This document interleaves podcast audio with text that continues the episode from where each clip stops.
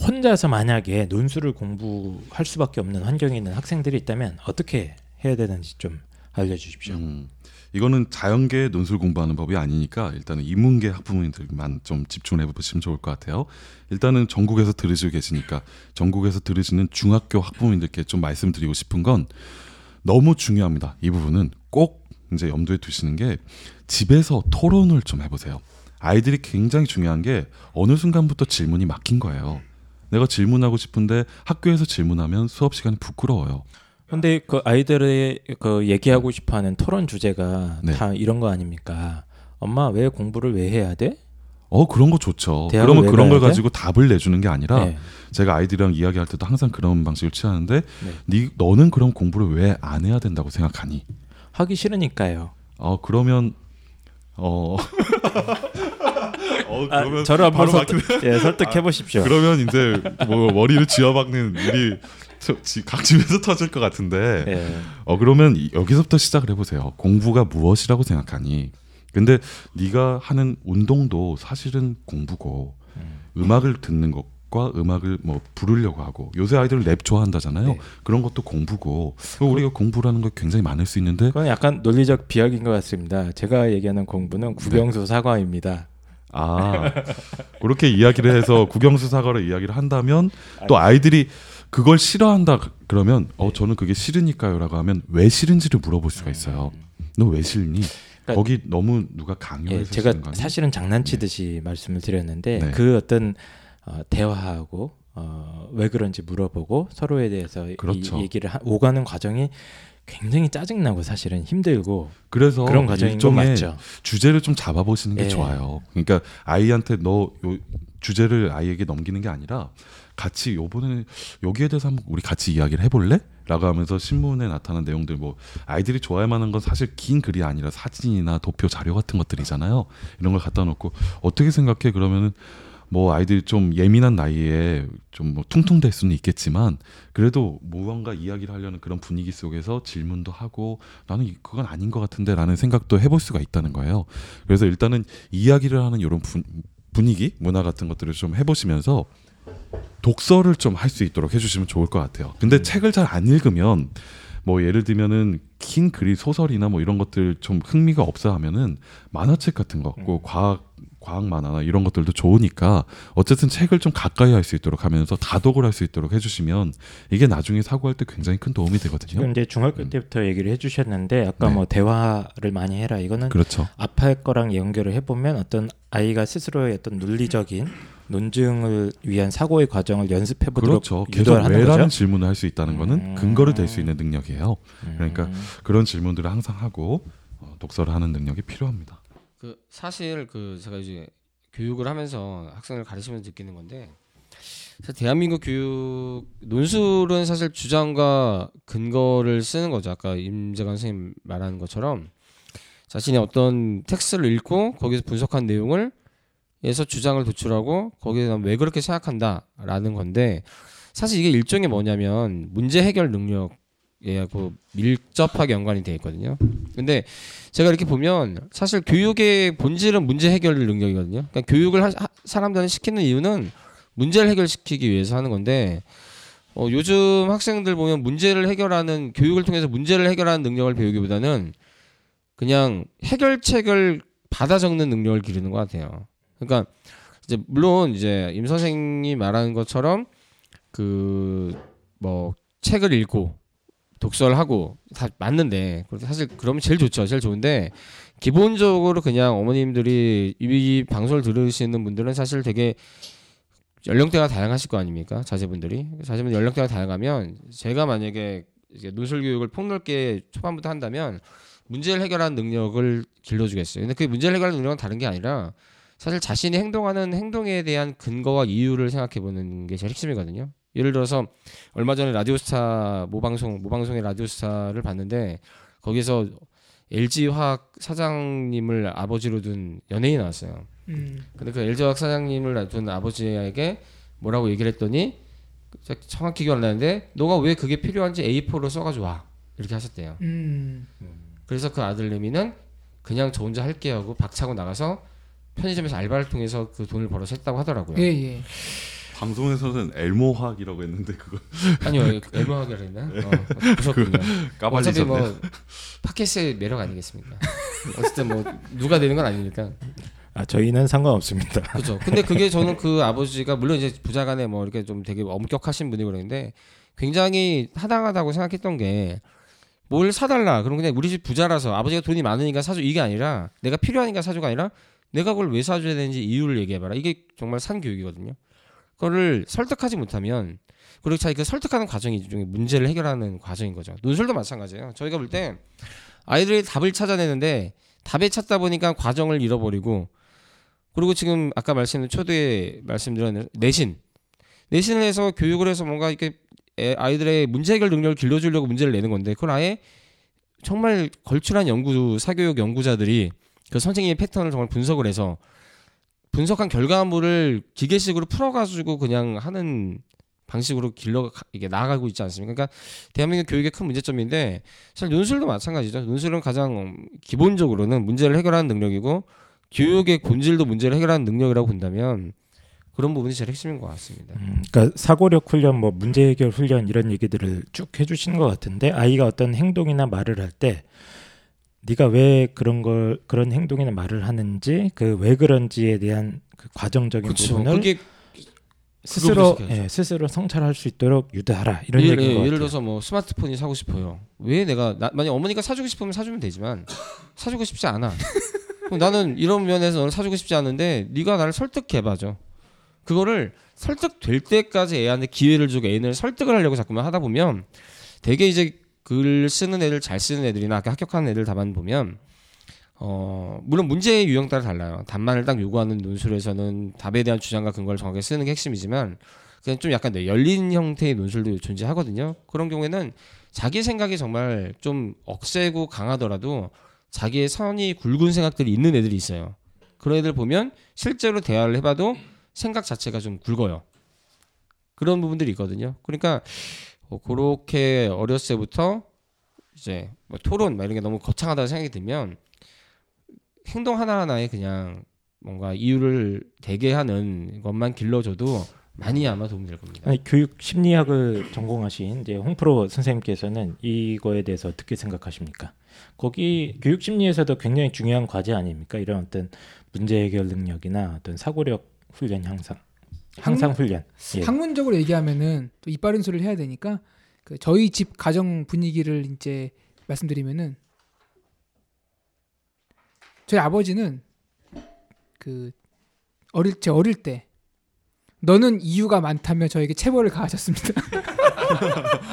그게 너무 좋은데 우리 대한민국 현실 가정에서는 힘들어요 그게 왜냐면은 어릴 때 아이들이 그 논리가 없지 않습니까?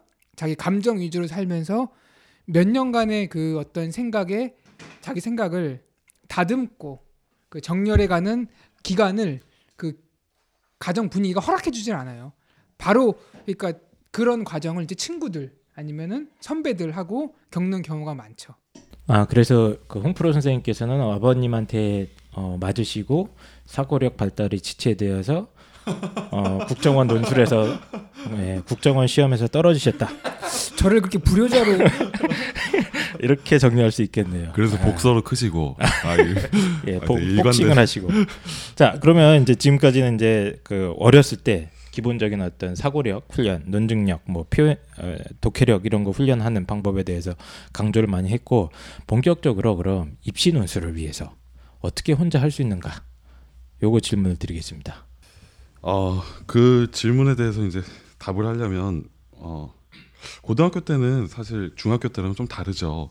어, 뭐가 다르냐면 애들의 그 상태나 아니면 배우는 생각의 정도가 많이 달라요. 그러니까 집에서 좀 해결하기가 힘듭니다. 그래서 1, 2학년 대상으로는 학생들이나 아니면 학부모님들께서 이런 식으로 생각을 하시는데 둘로 나눠 생각해 보세요. 일단 첫 번째는 독서예요. 독서는 자기 전공을 이제 계획하는 부분들이 있겠죠. 이건 학생부 종합 전형이랑도 맞물어 맞물려 떨어질 텐데 전공과 관련한 기본적인 독서 또는 인간과 사회에 관심을 둘 수 있는 뭐 기본 고전이나 이런 책들을 1학년 때 좀 읽히시면서 2학년 때부터는 전공 심화된 독서로 조금 체계적으로 독서의 방향을 잡아놓고 이런 독서 같은 것들을 꾸준히 해주는 게 나중에 큰 도움이 될 수가 그러니까 있습니다. 기본적으로는 책 읽는 능력 자체가 향상되는 게 중요하기. 때문에 독서가 네. 기본이다 이런 얘기를 하시는 것 같아요. 네. 네. 근데 이제 아무거나 중구난방으로 읽, 읽거나 그냥 책을 읽어라라고 이렇게 요구하지 마시고 이거 전공을 이걸 꿈꾸면 예를 들면 이제 언론인이 되고 싶다. 그러면 1학년 때는 언론인이라면 언론의 표면적인 부분에 대해 관심 많을 거 아니에요. 그 광고학은 무엇인가 또는 뭐 이제 뭐 여러 가지 위스덤 하우스나 뭐 이런 데서 나온 책들을 자기개발서랑 비슷한 그런 책들을 읽혀도 좋으니까 언론에 관련한 관심들, 광고나 뭐 PD나 또는 아나운서나 이런 관련해서 관심을 읽을 수 있는 책들을 읽는다면 2학년 때는 그런 것들을 심화시켜서 뭐 국민 여론이나 뭐 이런 어 우리 고전 같은 것들을 탐색을 하면서 그 기본적으로 조금 더 심도 있게 읽을 수 있는 책들을 선정해 놓고 어, 읽을 수 있는 내적인 동인을 본인에게서 찾을 수 있도록 그러니까 전공과 관련한 책들을 좀 선정을 해놓는 게 좋겠죠. 그렇게 해서 좀 책들을 읽어 나갈 수 있도록 해주는 게 좋고요. 두 번째 파트 축은 토론이에요. 그러니까 토론. 예, 제가 지방 학교에 뭐 초청을 받아서 가거나 아니면 세미나 특강을 가거나 아니면 그, 그 방과 후 특강이죠. 그런 거 학교 특강들을 좀 나가 보면 학교별로 분위기가 참 많이 다른데 기숙학교나 아니면은 지방 외국어 고등학교들 아니면 자사고들에 가보면은 아이들이 고3 학생들을 좀 대상으로 딱 봐- 보았을 때 수준 차이가 일반계 고등학교들은 많이 나- 차이가 나요. 이게 교내 제가 수업을 이렇게 쭉 돌아다녀 보면 수업 내부에서의 분위기가 많이 다른 게 어, 토론이라는 거나 아니면 수업 시간에 적극적으로 발표하고 이런 것들이 활성화되어 있는 학교들의 학생들을 만나보면 질문을 적극적으로 하고 사고하는 것들이 굉장히 다면적이면서 창의적입니다. 근데 그게 아니라 일방적으로 내리꽂히는 방식의 수업을 하는 그런 학교들을 가보면 아이들이 수업에 적극적이지도 않고 생각 같은 것들이 깊지도 않고 다면적인 사고를 일단 못해요. 그러니까 배운 바 안에서만 틀에 갇혀서 사고를 하기 때문에 창의적인 생각이 잘 나오지가 못하는 거죠. 그러니까 일단은 토론 동아리가 교내에 있으면 그런 동아리에 참여하는 게 좋은데 요새는 동아리를 참여하는 것 자체가 경쟁률이 너무 심하잖아요. 그러니까 자치 동아리 또는 마음이 맞는 친구들이랑 이렇게 자율 동아리 같은 것들을 결성을 해서 네 다섯 명 정도 이렇게 만들어서 팀을 나누어서 역할을 나누어서 이제 토론을 한다든지 저 토론을 하면서 아까 얘기했던 어떤 논리적 비약이나 이런 거를 그렇죠. 스스로 보완하는 그런 그렇죠. 걸 훈련을 해보자 이건 것 같아요. 그렇죠. 그게 예. 이제 나중에 굉장히 중요한 요소입니다. 이거 1, 2학년 때까지는 꾸준히 해보시는 게 나중에 큰 도움이 돼요. 음, 그 다음에 이제 글쓰기 연습을 도외시 할 수가 없죠. 근데 1, 2학년 때는 대학별 논술고사의 글쓰기 연습을 하는 건 별로 바람직하지가 않아요. 그러니까 뭐 일부 논술학원들에서는 2학년 때 2학년 학생들을 대상으로 해서 3학년 기출 문제를 변형해서 그걸 풀리는 경우가 있는데 네. 이거는 좋은 이제 완전히 나쁜 방식이라고 볼 수는 없지만 아이들의 기본적인 글쓰기 능력을 향상시키는 데 효과적인 방식은 되지 않습니다. 무, 무엇보다도 교내 뭐 글쓰기와 관련한 수상 대회나 독후감 대회 같은 것들에 이런 연습을 해서는 결코 좋은 결과를 낼 수가 없어요. 그러니까 기본적으로 연습을 할 때는 어 아까 읽었던 책들을 가지고 이제 독후감을 쓴다든지 그리고 그 독후감 같은 것들을 선생님께 이제 여쭤보면서 좀 교정을 받는다든지 또는 음. 작은 이제 너무 긴 장편의 소- 논문이 아니라 작은 2천 1, 1, 2천자 또는 2, 3천자 정도의 작은 논문 같은 것들을 써보면서 서로 토론 동아리 내에서 교환을 해서 어떤 부분이 잘못된지 상호 첨삭을 받는 연습 이런 것들이 필요하겠죠. 이런 연습 같은 것들이 어, 1, 2학년 때는 꼭 혼자서 공부할 때는 효과적으로 학생부 종합 전형에서 대비할 수 있으면서도 논술까지 대비할 수 있는 좋은 방법이라고 볼 수 있습니다. 알겠습니다. 그 중요한 얘기들을 많이 해주셨던 것 같아요. 그래서 어, 막상 듣고 보니까 엄청나게 어렵거나 힘든 일은 아닌 것 아, 같아요. 그럼요. 어, 학교 생활 중에서도 동아리 활동이라든가 뭐 본인이 시간 내서 책 읽으면서 하는 활동도 할 수 있고 뭐 독서 그리고 어, 동아리 같은 거 꾸려서 토론 같은 거 하고 본인이 이제 어, 글쓰기 같은 건 기회를 좀 만들어야겠죠, 그렇죠? 네. 그러니까 독후감 대회 같은 걸 목표로 한다거나 아니면 동아리 자체에서 어떤 R&D 보고서라든가 뭐 간단한 에세이 같은 걸 쓸 수 있는 기회를 만든다거나 네. 이런 기회를 본인이 학교 안에서도 충분히 창출하면은 불가능한 건 아니다 볼 수 있겠죠, 그렇죠? 그럼요. 음. 이거는 논 딱히 논술만을 위해서 대비하는 것도 아니고요. 사실은 모두가 있어야 되는데 정규 교육 과정이 담임 담당해주지 못하는 이런 부분들에 대해서 음. 보완을 하라라는 말씀을 해드리는 거고요.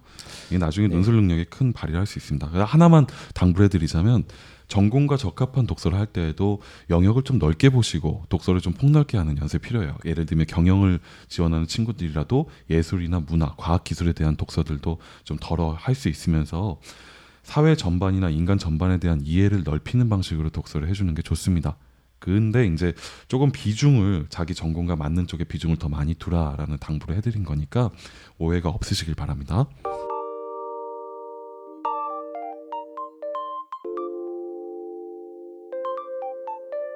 그러면 이제 실제로 그 실전 논술을 준비하는 학생들, 특히 이제 고3 학생들 지금 어, 논술에 도전하려고 하는 친구들이 있는데 이 친구들은 어떻게 해야 될까요? 3학년 학생들 같은 경우에는 3학년 때 논술을 시작한다는 것 자체가 그 조금 늦은 시, 감은 있어요. 하지만 연습을 해서 결코 합격하지 못한다는 건 아니니까 꾸준히 연습을 하면 좋은 결과를 낼 수가 있고요.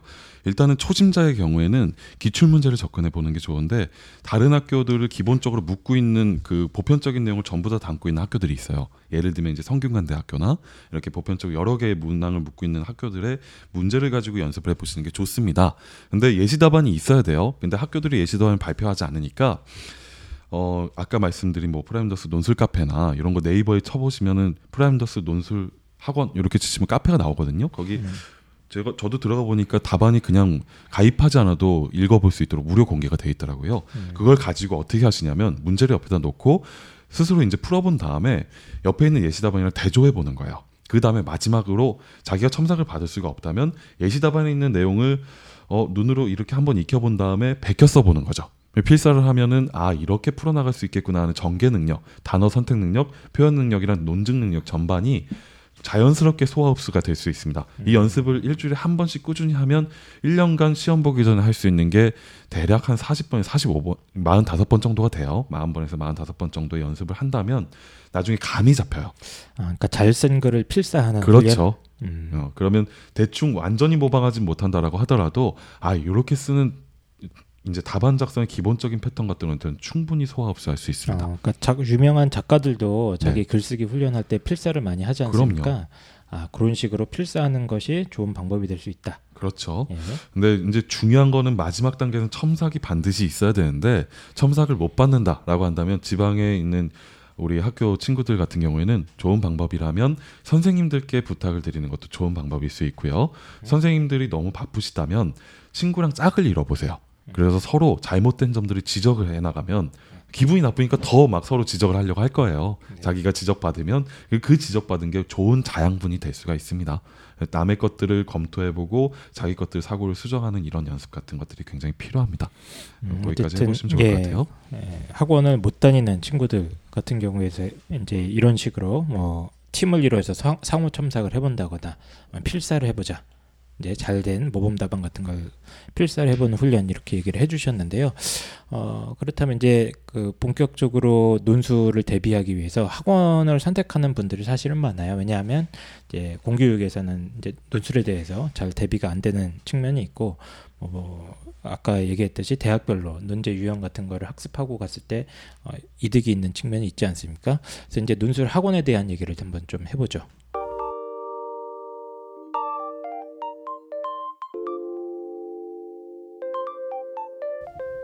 아 그렇습니다. 그 논술 학원들이 사실은 어, 우후죽순처럼 2000년대 후반에 어, 많이 생겨났었고 뭐 목동이라든가 대치동 같은 뭐 저기 어디입니까 노원 쪽에도 굉장히 많은 학원들이 있었던 것 같은데 논술 학원을 사실은 선택하기가 애매해요. 왜냐하면 입시 성과를 가지고 고르기도 애매하고 학원 선생님께서 어떤 식으로 가르치는지도 애매하고 잘 안 알려져 있지 않습니까? 그런 봉- 정보들이 그래서 학생이나 학부모님들이 굉장히 고민이 많은데 과연 올바른 논술 학원을 선택하려면은 어떻게 해야 되는지 좀 설명해 주실 수 있으시겠습니까?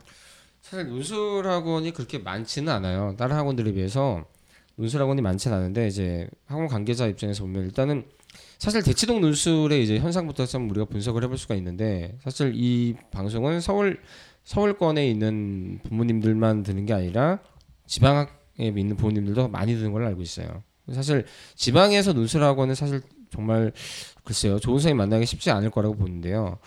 어 일단은 먼저 이제 대치동 논술에 대한 환상은 좀 버렸으면 좋겠고요. 물론 왜 그러냐면 물론 좋은 선생님들 많이 아, 계시는데 근데 그 원장님 학원도 대치동에 있는 걸로 알고 있는데 자기 그 뭘- 뭐랄까 어, 적절하게 수위 조절하는 거죠. 일단 대- 왜 이제 좀 맥락을 좀 찾아봐야 되는 게 네. 대치동 논술 학원이 사실 논술 왜 대치동 다른 것과 다르게 모든 사교육의 중심이긴 하지만 논술하면 항상 대치동 논술이라는 게 따라다니는 이렇게 이제 이유부터 찾아봐야 되거든요 우리가 이게 왜 그러냐면 논술은 예전에 내신이나 수능 과목처럼 상시적인 과목이 아니라 시즌 과목이었죠.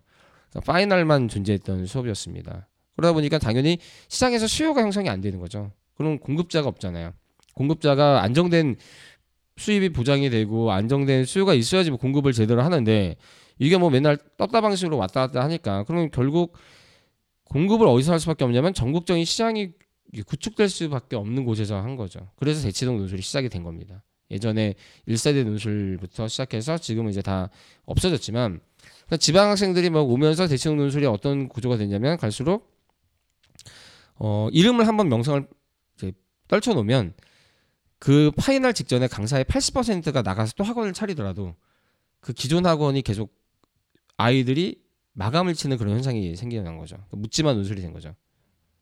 그래서 일단은 이 아까 말씀드린 것처럼 이제 뭐 아까 전에 말씀드렸듯이 혼자서 논술 공부하는 방법이라든지 아니면 뭐 마음에 드는 선생님을 만나서 잘 배우고 있는 학생들은 괜찮지만 입시생들 같은 경우에 파이널에 대충 논술을 배워야 된다고 한다면 사전에 좀 미리 정확하게 좀 봐야 돼요. 정 배울 곳이 대충밖에 없다고 한다면 선생님들을 좀 정보를 좀 수집을 해봐야 될 것 같고요. 논술학원 선택 방법은 사실 자기한테 맞는 사람을 택해야 되는데 그냥 아주 기본적인 것부터 얘기하면 어 가끔 요즘도 그런 경우가 있는데 되게 어처구니없는 얘기지만 서론을 쓰라 뭐 서론을 열심히 써라 뭐 서론 쓰는 게 중요하다라는 걸 얘기하는 선생님들은 일단 배제하십시오. 이 지방 학생들 때문에 많이 얘기하는데 의외로 지방에서라든지 서울에서도 일부 선생님들 중에 논술을 전문적으로 가르치지 않고 그냥 논술을 아이들한테 가, 전문적이진 않지만 가르치는 선생님들 중에 상당 부분 예전 논술식으로 가르치는 분들이 많아요. 그래서 그런 부분들을 일단 고려해야 되는데 가장 중요한 건 아이들이 실제로 논술 선생님들이 저희가 보면 저희가 볼 때는 어, 저 선생님은 좀 문제가 있는데라는 선생님들이 왜 계시지 않겠습니까? 근데 거기에서 배우는 애들이 그 선생님의 문제점을 전혀 몰라요. 그러니까 논술은 학원은 어떻게 보면 가장 선생님을 고르기가 어려운 과목이에요. 그러면 좋은 논술 학원을 일단 선택하려면 첫 번째는 그래서 이제 강사가 이제 믿을 수 있어야 되는데 믿을 수 있는 강사를 먼저 택하려면 제일 중요한 게 사고의 과정을 중요시 여기는 수업을 이렇게 하는데 사고하는 법을 가르쳐 주느냐 아니면 문제를 푸는 법을 가르쳐 주냐 이 두 가지입니다. 사고하는 법을 가르쳐 주는 사람을 따라가야 돼요. 문제를 푸는 방식으로만 하면 지엽적이 되고 애들이 잘 그걸 알 수가 없어요. 두 번째, 어, 파이팅이 강한 선생님은 조금 피하는, 파이팅만 강한 선생님은 좀 피하는 게 좋아요. 어, 파이팅이라 그러니까 쉽게 얘기해서 뭐냐면 저희가 이게 누술 이게 동영상 많이 보지 않겠습니까? 저희가 보면 알맹이가 하나도 없어요. 알맹이가 없고 실제 2시간 수업 중에 한 30분 정도만 문제에 관한 얘기고 실제 나머지 90분은 파이팅에 관한 얘기예요. 뭐 너희 너희 할 수 있어. 뭐. 잡담, 쇼맨십 어, 이런 뭐, 예, 부분이죠. 잡담이 아닌데 논술을 가르치는 것 같은데 내용이 없어. 근데 파이팅이야. 하면 막 될 것 같아. 철저하게 피하셔야 돼요. 몇 명 실명을 까주시고 아, 예. 어, 이거는 이제 소송간 시비 소송이 걸릴 수 있기 때문에 그게 업계에서는 그 동영상이 사람- 깔린 예. 강사들이 그런 사람들이 많죠. 왜냐면 제가 동영상으로 예. 봤으니까 그걸 알지 않겠습니까? 음, 사실 뭐 논술 동영상 뭐 아무리 뭐 선전을 하다 그래도 뭐 어쨌든 논술 최고 강사는 대치동이나 분당에 있는데 정자동에 있죠. 그 두 군데에 몰릴 수밖에 없는데 실제로 제일 잘 나가는 A급 강사들은 동영상을 깐 적이 없어요. 저희가 볼땐 알지 않아요. 왜냐면 논술은 똑같은 문제를 계속 같이 하기 때문에 자기 노하우가 노출되는 게 훨씬 크기 때문에 알지 않습니다. 그러니까 동영상 깔린 선생님들 중에 그런 유형들은 좀 고려를 해봐야 돼요.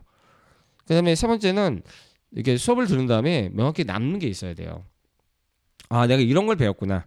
이렇게 사고하는 법을 배웠구나. 이렇게 글 쓰는 법을 배웠구나. 라는 남는 게 있어야 되는데 그게 반복적이거나 또 제일 문제가 도식적이거나 정형화된 틀. 예를 들어서 모든 문제를 뭐 몇 가지의 틀로 푼다라는 거는 사실 굉장히 무리한 사고 방식, 무리한 교육 방법이거든요. 그러니까 사실 이게 우리가 강의를 하다 보면 언어역 강의를 골라낼 때 항상 얘기를 하는 게 있는데 독해를 하는 어떤 틀을 얘기하는 선생님들이 계세요. 이런 독해는 이렇게 이렇게 분석을 하고 저런 질문은 저렇게 분석을 하고 사실 그게 뭐 전형적으로 뭐냐면 미로 찾기거든요. 그러니까 미로를 답으로부터 찾아가는 유형이죠. 그러니까 그 정말 그 틀이 정말 유용한 게 아니라 그 문제를 먼저 답을 알아놓은 다음에 그 답에 맞는 틀을 분석을 그러니까 만들어 놓고 거꾸로 적용을 시키는 거죠. 그럼 애들은 당연히 그 문제가 그렇게 풀면 쉬워지니까 당연히 거기 딱 맞는 틀이거든요. 그리고 그런 문제들이 실제로 몇 개 나와요. 그러면 당연히 초기에 그런 문제들을 가지고 그런 방식으로 수업을 듣는 애들은 초기에 문제 푸는 능력이 비약적으로 향상이 돼요. 그럼 엄청나게 좋다라는 느낌이 들어요. 근데 한 3개월 정도만 지나면 논제가 달라지고 문제가 달라지고 제시문이 달라지고 그러면 기존에 배웠던 틀이 다 의미가 없어져요. 그런 경우가 상당히 많거든요. 사실 많은 강사들이 그렇게 하는 경우가 많은데 논술도 마찬가지입니다. 논술을 하는데 사고의 원리나 아까 예를 들어서 논증을 하는 법을 얘기하는데 기본적인 틀이 있어요. 연역과 귀납이나 이런 어떤 원론적인 틀을 얘기하는 게 아니라 뭔가 약간 좀 패턴화된 것들 뭐 변좀 그러니까 뭐 예를 들 때는 약자를 따가지고 뭐뭐뭐를 하라라는 둥 뭐 이런 식으로 뭔가 되게 정형화되고 아이들의 사고를 유도하는 게 아니라 답을 그냥 찾는 방식을 설명하는 선생님들이 있어요. 음, 그러니까 대학별 문제 대처 전략 이라든가 이런 것들을 그렇죠. 좀 뭐. 너무 단순화시키거나 예. 뭐 너무 정형화시켜서 그것만 강요하는. 그렇죠. 뭐 학문적 뿌리가 없는 거죠. 쉽게 해서 음. 비판을 하는 법 얘기하는데 비판하는 법을 기본적으로 주장과 근거와 그 논리가 어떻게 형성되느냐 이런 것들에 대한 기본적인 틀을 얘기하는 게 아니, 아니라 거기에서 뭐 예를 들어도 애들이 예를 생각하기 어려우니까 생각하는 거에 대해서 패턴화된 예들을 그냥 주입을 해준다든지. 뭐 굉장히 많아요 그런 선생님들이. 그러니까 무, 아까 딱 잘라 얘기하면 문제를 푸는 법에 집중한 선생님들은 일단 버려라. 않는다. 절대 않는다. 그다음에 두 번째 이제 첨삭 첨삭을 얘기 안 할 수가 없는데 첨삭 같은 경우는 사실 강사가 직접 첨삭하냐 안 하냐 이거 다른데 강사가 직접 첨삭하는 걸 선호하긴 하죠. 그러나 사실 서- 좋은 선생님이고 인기가 많은 선생님일수록 대형화되기 때문에 강사가 직접 첨삭하기는 어려워요. 그래서 그거를 판별하는 기준으로 삼기는 너무 좀 어려운 부분이 있고요. 왜냐하면 실제로 첨삭하시는 분들 중에 훌륭하시고 실제로 강사보다 첨삭 능력이 더 좋으신 분들도 실제로 존재하거든요. 그러니까 첨삭 자체는 다른 게 중요한 게 아니라 자기의 글에 문제점을 지적하라는데 문제점에 대한 해결책까지 같이 제시해 주는 선생님이죠. 문제점은 당연히 지적을 할 거예요. 근데 문제점만 지적하고 해결책을 제시해 주지 않으면 아이들은 갈 바를 잃죠. 그러니까 해결책을 알고서 문제점을 지적하는 선생님들이 중요한 걸로 제가 볼 때는 보여집니다. 그래서 일단 논술학원을 선택하는 방법에서 제일 뭐 워낙에 많은 얘기가 있겠지만 정리를 한다면 사고하는 법을 가르치는 게 아니라 그 문제를 푸는 법을 가르치는 선생님을 일단 배, 배제해라. 두 번째 쇼맨십 강하고 합격률 과장하고 특히 이제 대치동 논술이 그런 경우 많은데요. final 때 딱 오면 모 학원은 그런다 그러더라고요. 너희는 출발선이 다르다고. 이미 이 학원에 온 순간 붙는 거라고.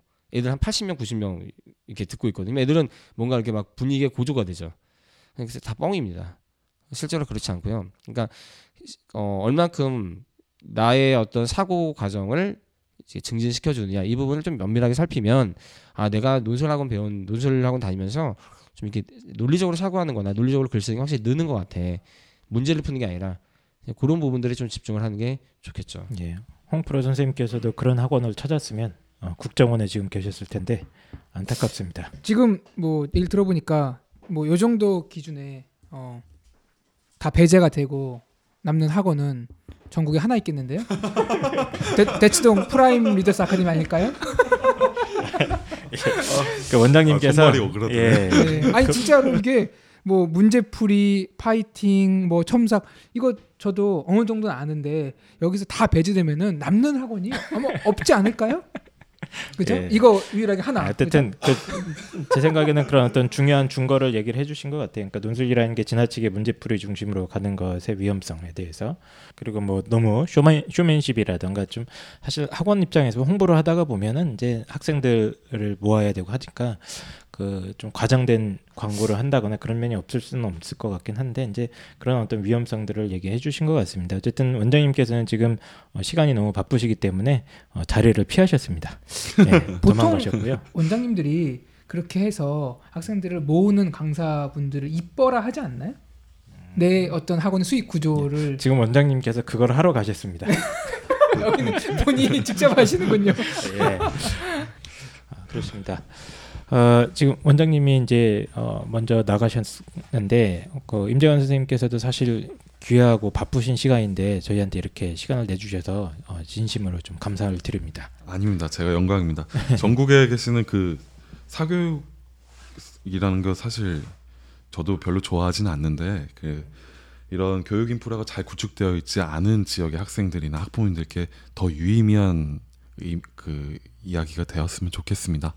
꼭 열심히 하셔서 올해 또는 내년이나 대입에서 좋은 결과를 내시기 바랍니다. 예, 알겠습니다. 그 오늘 이제 인문계 논술에 대해서 말씀을 나눠봤고요. 지금 자연계 논술 선생님들께서 한참 기다리고 계세요. 그래서 빨리 어, 진행을 하도록 하겠습니다. 일단 오늘 시간 내주신 어, 임재관 선생님 그리고 자리를 비우셨지만 권호걸 선생님께서 어, 너무 감사드린다는 말씀 전해드리고 그리고 시청자 아니, 청취자 여러분들께 한 가지 더 말씀드리면 그 프라임 리더스 논술 카페가 있습니다. 거기 예시답안 같은 게 있다고 꼭쪽 원장님께서 어, 홍보 좀 부탁드리셨어요. 왜냐하면 예, 논술이 폐지되면 이 카페도 없어집니다. 시한부 시한부 카페 그렇죠. 아, 그러니까 네. 그 전에 어, 어, 예시 답안 작업 같은 거 굉장히 정성스럽게 잘 해놨기 때문에 여기서 좀 힌트를 많이 얻어가셨으면 좋겠다 하는 당부 말씀 어, 마지막으로 전해드리면서 어, 이만 일단 어, 인문계 논술 대비 방법은 이것으로 마치도록 하겠습니다. 수고하셨습니다. 감사합니다. 감사합니다.